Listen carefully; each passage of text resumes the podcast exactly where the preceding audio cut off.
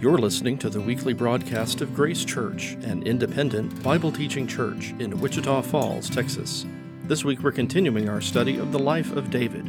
We're calling Hills and Valleys. With this week's message, here's Pastor to Middle Adults, Joe Cook.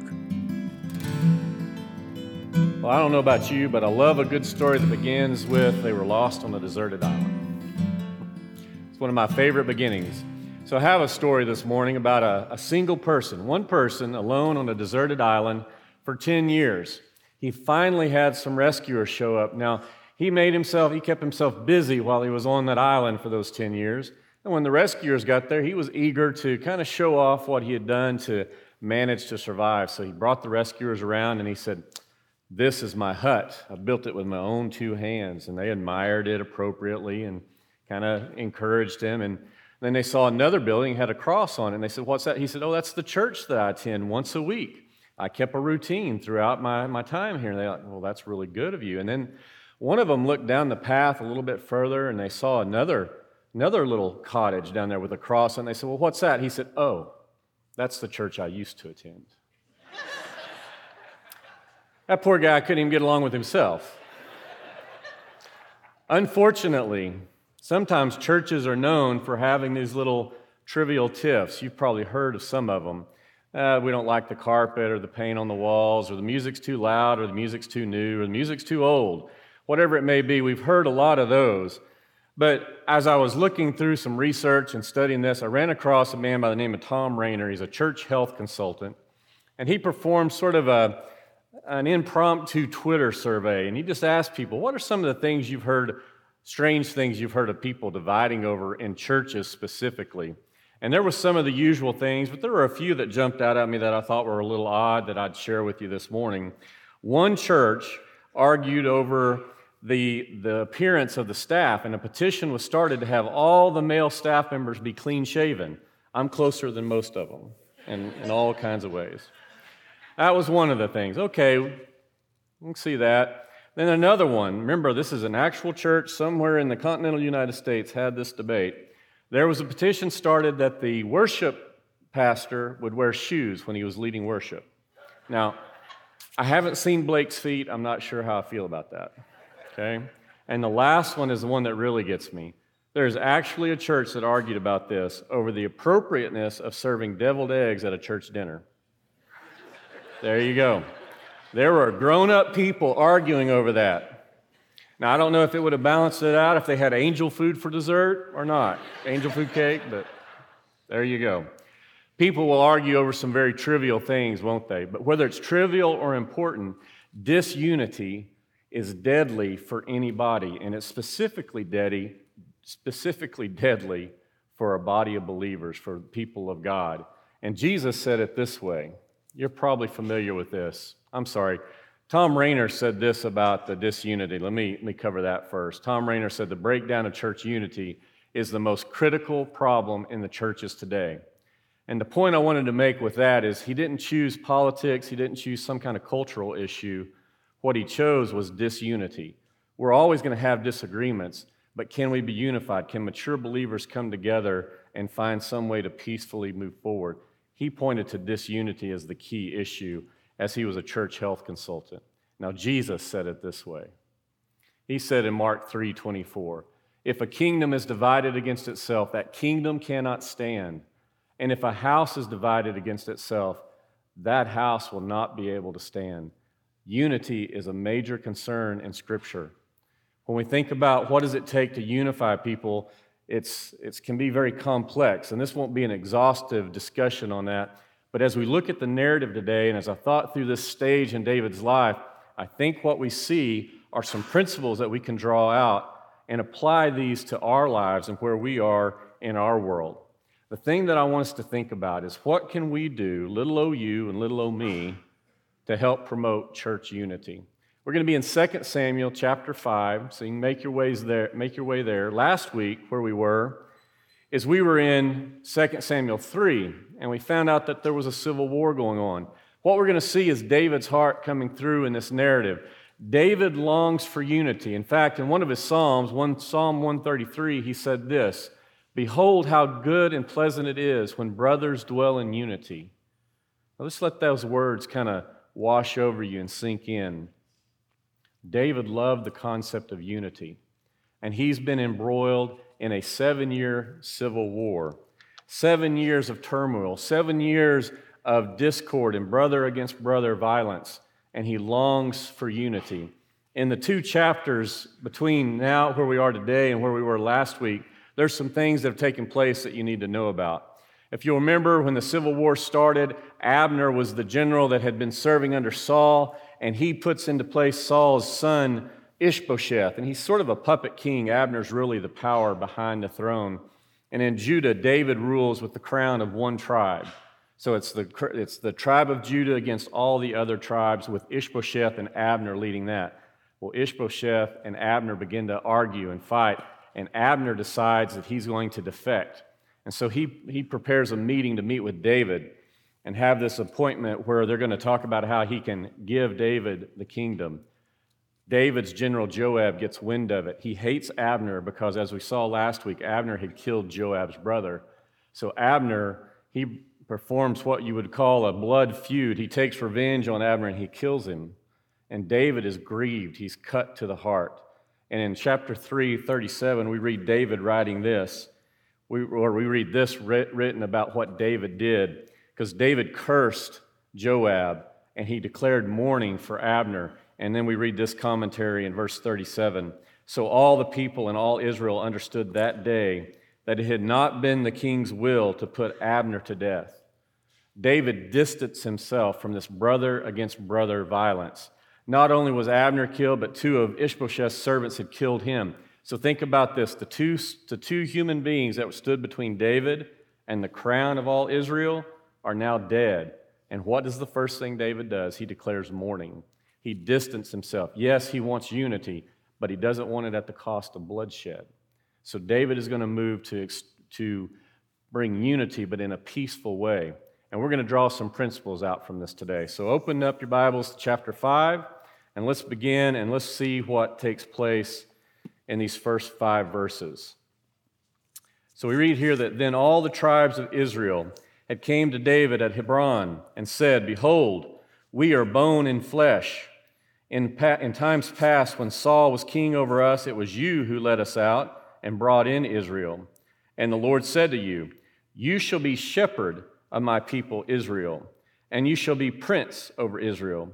So all the elders of Israel came to King came to the king at Hebron, and King David made a covenant with them at Hebron before the Lord, and they anointed King David king over all Israel. Now look at verse 4.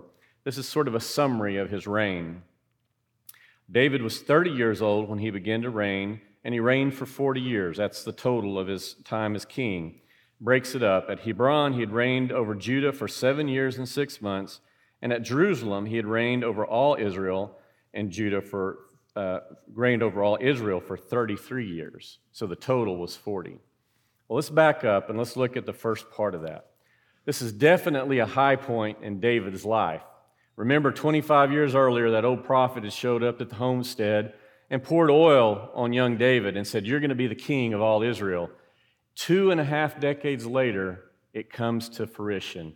He has that crown seated on his head. What happened in that two and a half decades? Well, 10 years he spent on the run from Saul. Seven and a half years he was embroiled in the seven and a half years of violence of brother against brother in the Civil War. But finally, at last, the crown is on his head. And David, loving unity, he's now going to move to unify this body of believers. So as we go through it, let's draw some principles out. Again, remember, we want to ultimately apply this to our lives. So, what does it take to establish unity? The first thing we see is the people need to choose a leader that they can trust. These people have been in a lot of disagreements for a long time, but they finally found something, someone that they could agree upon, and that's David. David has the right to rule on three basic qualifications. Notice in verse 1, he's bone and flesh. It harkens back to the Garden of Eden. When Adam saw Eve, he said, Ah, she's bone of my bone and flesh of my flesh. He's saying, We're connected, we're kin, we're related. And then you see these people, they're saying, David, you're descendant of Abraham, you're descendant of Jacob, we're connected, we're related, you're one of us. You can be our king. That was one of the qualifications. The second qualification, look at 2a. It was you who led us out and you who brought us in. They're remembering back that when David had killed Goliath, the next thing that happened with David is he became this great warrior. He was going out and fighting battles with the Philistines. David won every battle he was ever in. Here's what we learn about David he had the right to be king by merit. He was no silver spoon king. He didn't just inherit a crown, he went out and he did the work. He, he conquered, he was victorious over their enemies. David had the right to rule based on his, his bone and their flesh. He's related to them, and he had the right of merit. But thirdly, look at 2b, and this is the key. And the Lord said to you, they're recognizing what the Lord has said, You shall be shepherd of my people Israel, and you shall be prince over them. They're saying, David, you're God's man. We know, we've heard the stories. We know that Samuel came and he anointed you. You have the right to rule us because God has chosen you. So those three qualifications met. David is now their king. But I want us to think about this word shepherd. You know, this is the first time in the Old Testament that a king is referred to as shepherd. Now, Saul was never referred to as a shepherd. When they asked for a king, remember what they asked for? They said, We want a king like all the other kings. And that's what they got. But when God gives them a king, he calls that king a shepherd. And that's a key, it's an important word. God's been called a shepherd this far in the, in the Old Testament, but never a king. A shepherd looks out for the flock. You know, I was reading through some things and studying about shepherds, and I ran across this at farmingbase.com. The question was asked Can sheep survive on their own? They're talking about domesticated sheep. And this was the simple response no. And then they unpacked it a little bit. Sheep cannot live without the shepherd. They're entirely dependent upon the shepherd for everything. They require constant care and watching over. So leaving them unattended can put them at risk and greatly endanger their lives. They might survive, but they'll never thrive. Domestic sheep need their, need their wool sheared, they need their hooves trimmed, they need a shepherd. If not, the sheep will go in all different directions. They need a shepherd to lead the way. We don't want to be lost like sheep without a shepherd. We need someone to lead us. The first principle that I draw from these five verses about unity how do we establish unity among God's people? I would state it this way For God's people to be unified, they must embrace God's leader. They must embrace God's leader. Remember where we're going at the end? We're going to ask the question how can we be unified? What can we do to contribute to it? Step one, we have to embrace God's leader. That's the first thing. Well, now David has the crown. David has the crown, and now he has a problem. Look at verses 6 and 7. When you have a newly founded nation or a newly rejoined nation, you're going to have to ask a question where do we rule from? David had a problem. If he stayed in Hebron, in Judah, all the other nations are going to feel kind of disenfranchised. They're going to think, well, he favors Judah. That's his, that's his tribe, that's his people. Well, what about us? But if he moves if he moves the capital into Israel, then his people, his main support, Judah, who have stood by him in thick and thin, they're going to feel a little bit put off by that. So, what is he going to do? I believe God inspires David to do something that's ingenious. David, he inspires David to take territory that's never been held before. And we're going to see that it's a, it's a very strategic place. It's Jerusalem. Look at verse 6 and 7. And the king and his men went to Jerusalem against the Jebusites, the inhabitants of the land, who said to David, You will not come in here, but the blind and the lame will ward you off, thinking David cannot come in here. Verse 7 Nevertheless, David took the stronghold of Zion, that is the city of David. Now, we're post all of this. We're thousands of years in the future. When you and I think of Israel, we just naturally think of Jerusalem as being being part of that nation. It wasn't always that way. This is going to be the first time that Israel has possessed that piece of property. When Joshua went into the promised land, they couldn't drive the inhabitants out from this fortified area. This was a strategic place. It was land that had never been covered, never been held by Israel. So it was neutral, and it was right on the border between Judah and Benjamin. This was a extremely wise choice politically because now nobody could say what's favoritism is also extremely wise strategically as a tactical thing. Jerusalem, the stronghold there, was protected on all three sides by valleys. That's why they say they make the claim. Did you catch that? The blind and the lame will keep you out. They were saying the weakest among us can defend this. They were wrong, but that was what they thought, and that was why they had existed so long. David and his men are going to go in and they're going to take this territory. It also has spiritual significance. This, ra- this region is where Abraham, centuries before, had taken his son Isaac and begun to, began to offer him as a sacrifice. And it's going to be the place where centuries and centuries later, Jesus is going to be the sacrifice. So there's a lot of spiritual significance for this as well, too. But when you look at this and you think about what's being talked about here, I want you to look at that word Zion.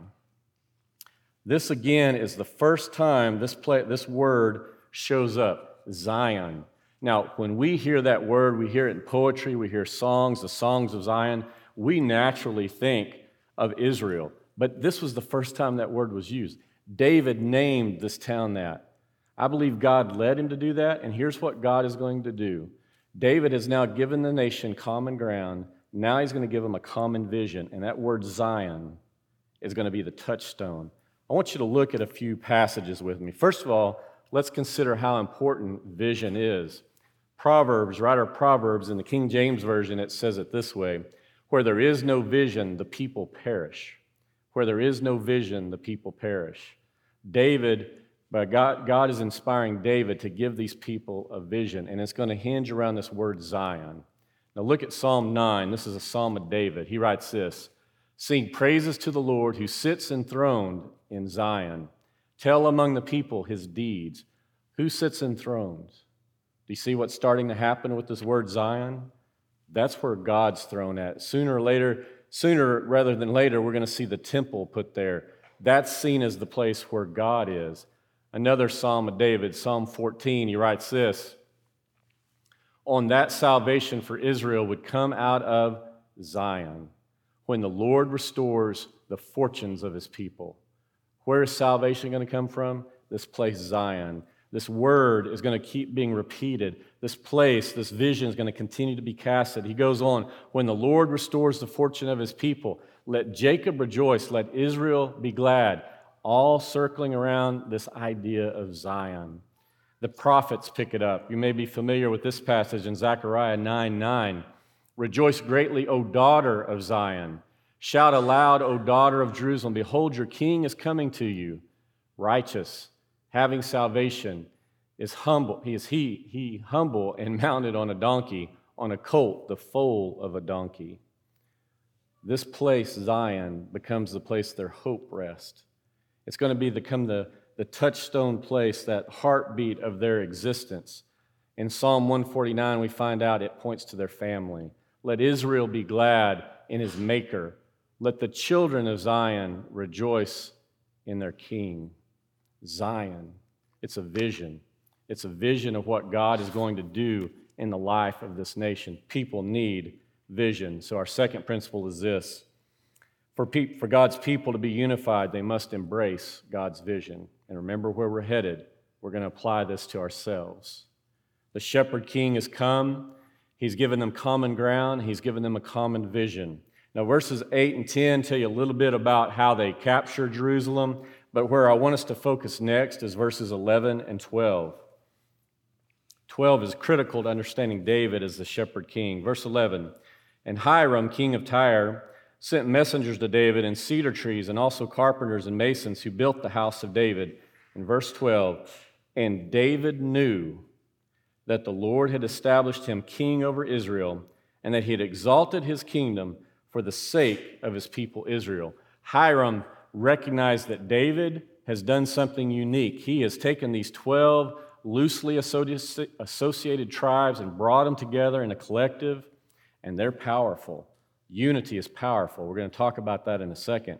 And so, this nearby king who depends on those trade routes, he sends them these cedars and he wants to have a good relationship with them. Verse 12, this convinces David of a couple of things. Look, David knew David knew the Lord had established him king for his own glory? No. Look what he established him for, for the sake of the people Israel. Tom Constable wrote it this way David realized that God had placed him on the throne for the Israelites' welfare, not for his own personal glory. The good shepherd, the shepherd king, lays down his life for the flock. That's the kind of king David is going to be.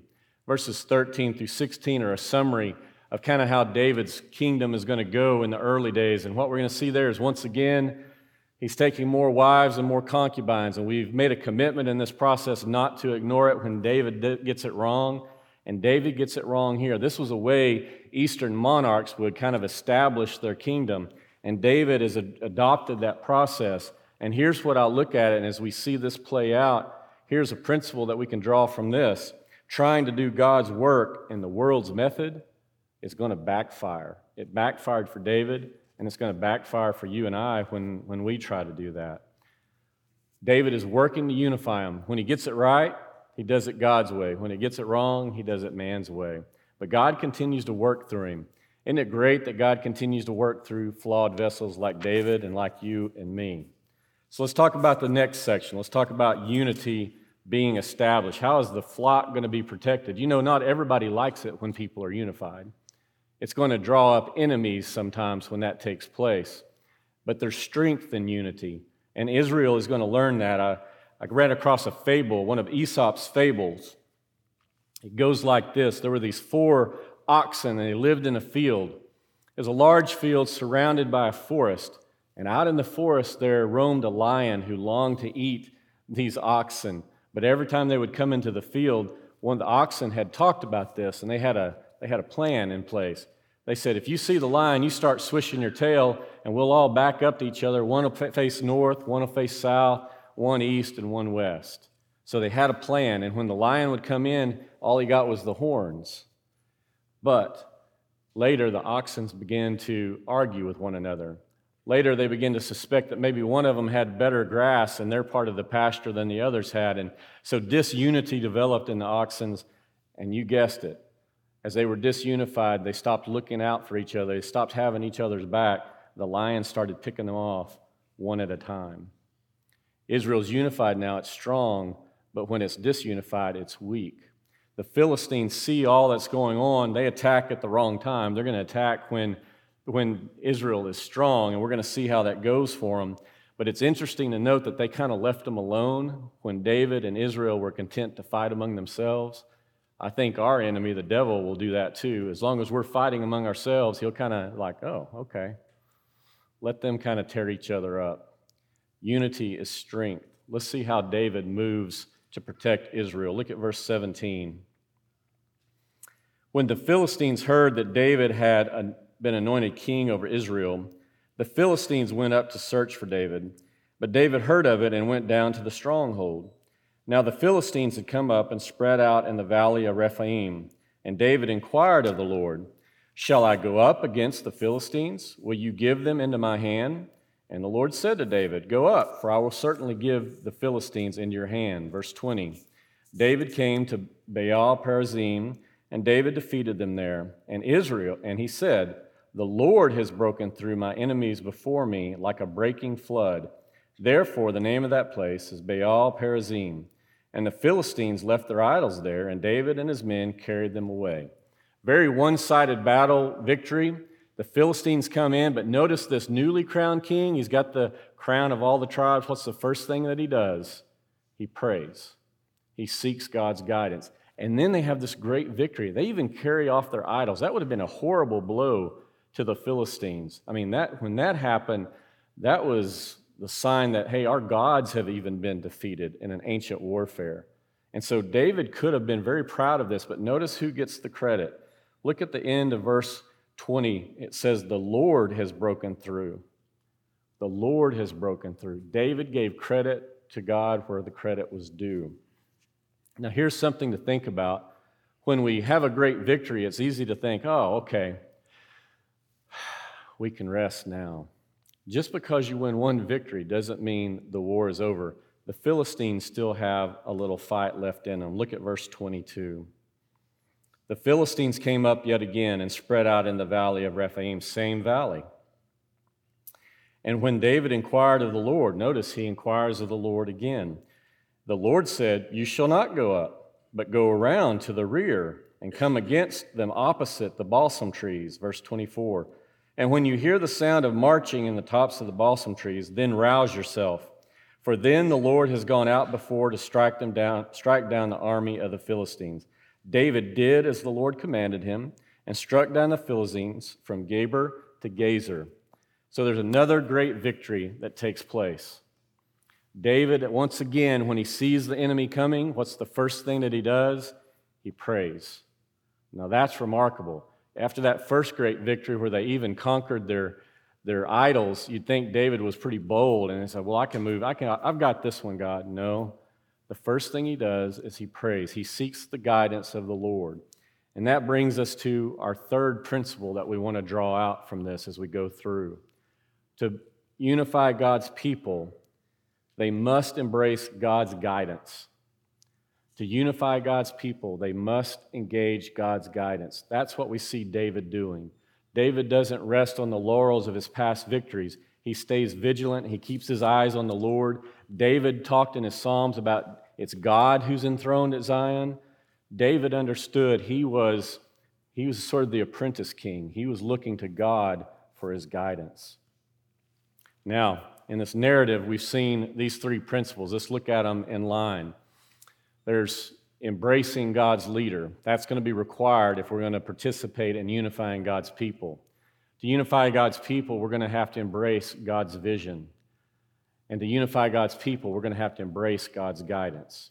The things that little o you and little o me are going to have to do, it's going to boil down to those three things. But first, let's look at that, that beginning one. Let's talk about embracing God's leader. David, when he got it right, when he was at his best, it pointed to Jesus Christ. When David was right, when he modeled the right behavior, when he was doing things God's ways, he's a picture of Jesus. So you and I would say that our shepherd king is Jesus. Now, does he qualify to be, king, to be the king? Now, think back to what David did to qualify. He was related to him, he had it by merit, and he had it by divine election. Jesus is on all three of those points too. Look at Galatians 4 4. Jesus is fully man. But when the fullness of time had come, God sent forth the Son of a woman born under the law. Do you see that? Born of a woman. There's a number of verses we could have gone to, but I like this one. It shows that Jesus is flesh and blood with us. He is related to us. He's our bone and He's our flesh. The next thing has to do with merit, and the writer of Hebrews picks up a little bit on both of these. In Hebrews 2, we read this Since therefore the children share in, notice, the flesh and blood, he himself likewise partook of the same things. We're, we're connected to him that way. But then notice how it continues that through death he might destroy the one who has the power of death, that is the devil. Jesus has defeated the enemy. Just like David went out with Israel, he led them out, he led them back in, he conquered the Philistines, he conquered their enemies. Jesus is our victor. Jesus is not a silver spoon king either. Jesus has earned the right to be our shepherd king. And the third category was to be was divine election. We read this in Philippians 2, 9 and 11. Therefore, God has highly exhausted, exalted him and bestowed on him the name that is above every name, so that the name of Jesus, every knee shall bow in heaven and on earth and under the earth, and every tongue confess that Jesus Christ is Lord to the glory of God the Father. Jesus wins on all three points. Jesus has the right of kinship, he has the right of merit, he has the right of divine election. Now, as we embrace all that and we think about Jesus has the right to be our shepherd, you know, you remember in the gospel, Jesus even said, I am the good shepherd. And he talked about what the good shepherd would do. The writer of Hebrews calls him the great shepherd, and the writer, First Peter, Apostle Peter, calls him the chief shepherd. Jesus is the true shepherd who lays down his life for the sheep. Do you know him as your shepherd? Do you know him as your Savior? We learn about him that he will leave the 99 and go in, shirt, and go in search of the one. If you're here today and you don't know him, he's searching for you. He wants to know you. He laid down his life for yours. He paid for your sins and mine, and he offers you eternal life through simple faith in him. Right where you sit, you can call out to him and you can place your faith in him in a simple prayer. If you do that, let one of us know. We would like to welcome you into the family. We could say, welcome you into the fold or welcome you into the flock. See, the first step towards us establishing unity among God's people is going to be embracing this shepherd king. Having done that, our second step, if you'll remember, is embracing God's vision. So I'm going to ask you to turn one more place in Scripture. I'm going to ask you to turn to the Gospel of John, and I'm going to ask you to look at John 17. Now, if you've never noticed what I'm about to show you, I'm excited to share one of the most special things I think we have in the Gospels with regard to our relationship with Jesus. This is his high priestly prayer. Jesus is praying for his people. And I don't know if you know this or not, but he prays for you. He prays for you and he prays for me. John chapter 17, glance down at verse 20 with me. We read Jesus' words. He says, I do not ask for these only, but also for those who will believe in me through their word. Did you catch it? For those who will believe in me. That's you. That's me. Jesus is praying for, for us. He's thinking about us all the way back then, and he wants something for us. He's going to move right now into his vision for us. Remember David's vision that was cast, that God cast through David for Zion and the hope that was going to be there? Well, now Jesus is going to present us with a vision. Look at verse 21. That they may all be one, just as you, Father, are in me and I in you, that they also may be one in us, so that the world may believe that you have sent me. Unity. Do you see that? What does Jesus want? He wants us to be unified. Verse 22 The glory that you have given me, I've given them, that they may be one as we are one. Now look at verse 23. It says, I and them, and you and me, that they may become perfectly one, so that the world may know that you sent me and loved them even as you loved me. God's vision for us is to be unified. So as we transition now and we're thinking through what can little o you and little o me do to contribute to unity in the body of Christ, we need to think in terms of what Jesus wanted for us. He wants us to be unified. He wants us to be together. In John chapter 13, he said it this way. He said, he said, By this all people will know that you are my disciples if you have love for one another. That's what we're supposed to be known for. We're not supposed to be known for arguing over the carpet and over arguing over whether the worship pastor wears shoes or not. We're supposed to be known for how we love and care for one another, how we have each other's backs. That's what Jesus' vision for the body of Christ is. It's his vision for the local church, it's his vision for the church universal. So, how do we do this? Well, I would say this we can't follow a leader that we don't look at, listen to, and talk to. Makes sense, doesn't it? It's pretty simple logic. We have to have a king. We have to have a leader that we're looking at. We have to embrace God's leader. We have to embrace God's vision. And then, last thing is embracing his guidance. How do we do that? How do we embrace God's guidance? He's given us some things to do that with. Earlier, or last year in the fall, we went through this handbook to prayer, and many of you joined us in that. And what Ken Boa does in this is he takes scripture and he turns it into prayer. But in the beginning, there's something, if you didn't read the introduction, you missed a real gem, and I want to share it with you. Ken Boa writes this Spiritual growth is impossible. Notice that? Spiritual growth is impossible apart from the practice of prayer. Just as the key to quality relationships with other people is time spent in communication, so the key to growing relationship with the personal God of heaven and earth is time invested in speaking to Him in prayer and listening to His voice in Scripture. Some pretty profound words. There's a lot of disunity in our day. And I am convinced that we will never be unified until we set our eyes on our shepherd until we start communicating with Him, until we grasp His vision for unity, and we start following Him, putting our eyes on Him, our mind on Him. The church will never be a unified church until it's a praying church. Let me rephrase it. Let me say that again. The church will never be a unified church until it's a praying church. Oswald Chambers said, Prayer isn't what prepares you for the work, prayer is the work. Prayer is the work. We could have discussed a lot of things this morning about disunity. We could have talked about the different issues that we argue about in our church, uh, in the world, politics, cultural issues, all kinds of things. Some of them are trivial and some of them are important. But if they cause disunity, the disunity is the problem. Paul talked about unity and diversity. He used the idea of the, of the body in 1 Corinthians 12. He said, The hand is not a foot. There are differences, they're going to be there, but they're still the same body. The eye is not an ear, but they're still part of the same body. Mature believers, we ought to be able to disagree and do so lovingly. This is a major issue in our world today. We're to be known for how we love one another. And as we go through here, what I see in the narrative of David, and as I pull out these principles, is that what we have to do is we have to set our mind on our shepherd. We have to look at him and focus on what he cares about. Consider this statement Unity exists when people share a commitment to something bigger than their differences. Bigger than their differences. What's the biggest thing in your life? Is it the differences that you have with other people? Is our main priority to being right, winning the debate, or is our main priority to be faithful to Jesus?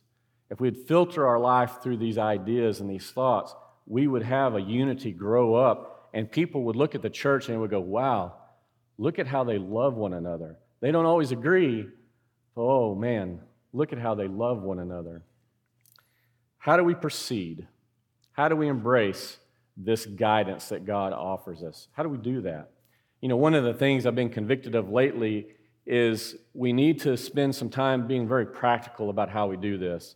If you walk away and say, okay, Joe said um, the secret to unity is to pray and read the Bible. Okay. Basically, that is kind of what I said. But how do we do that? How do we do that? I want to give you two practices this morning.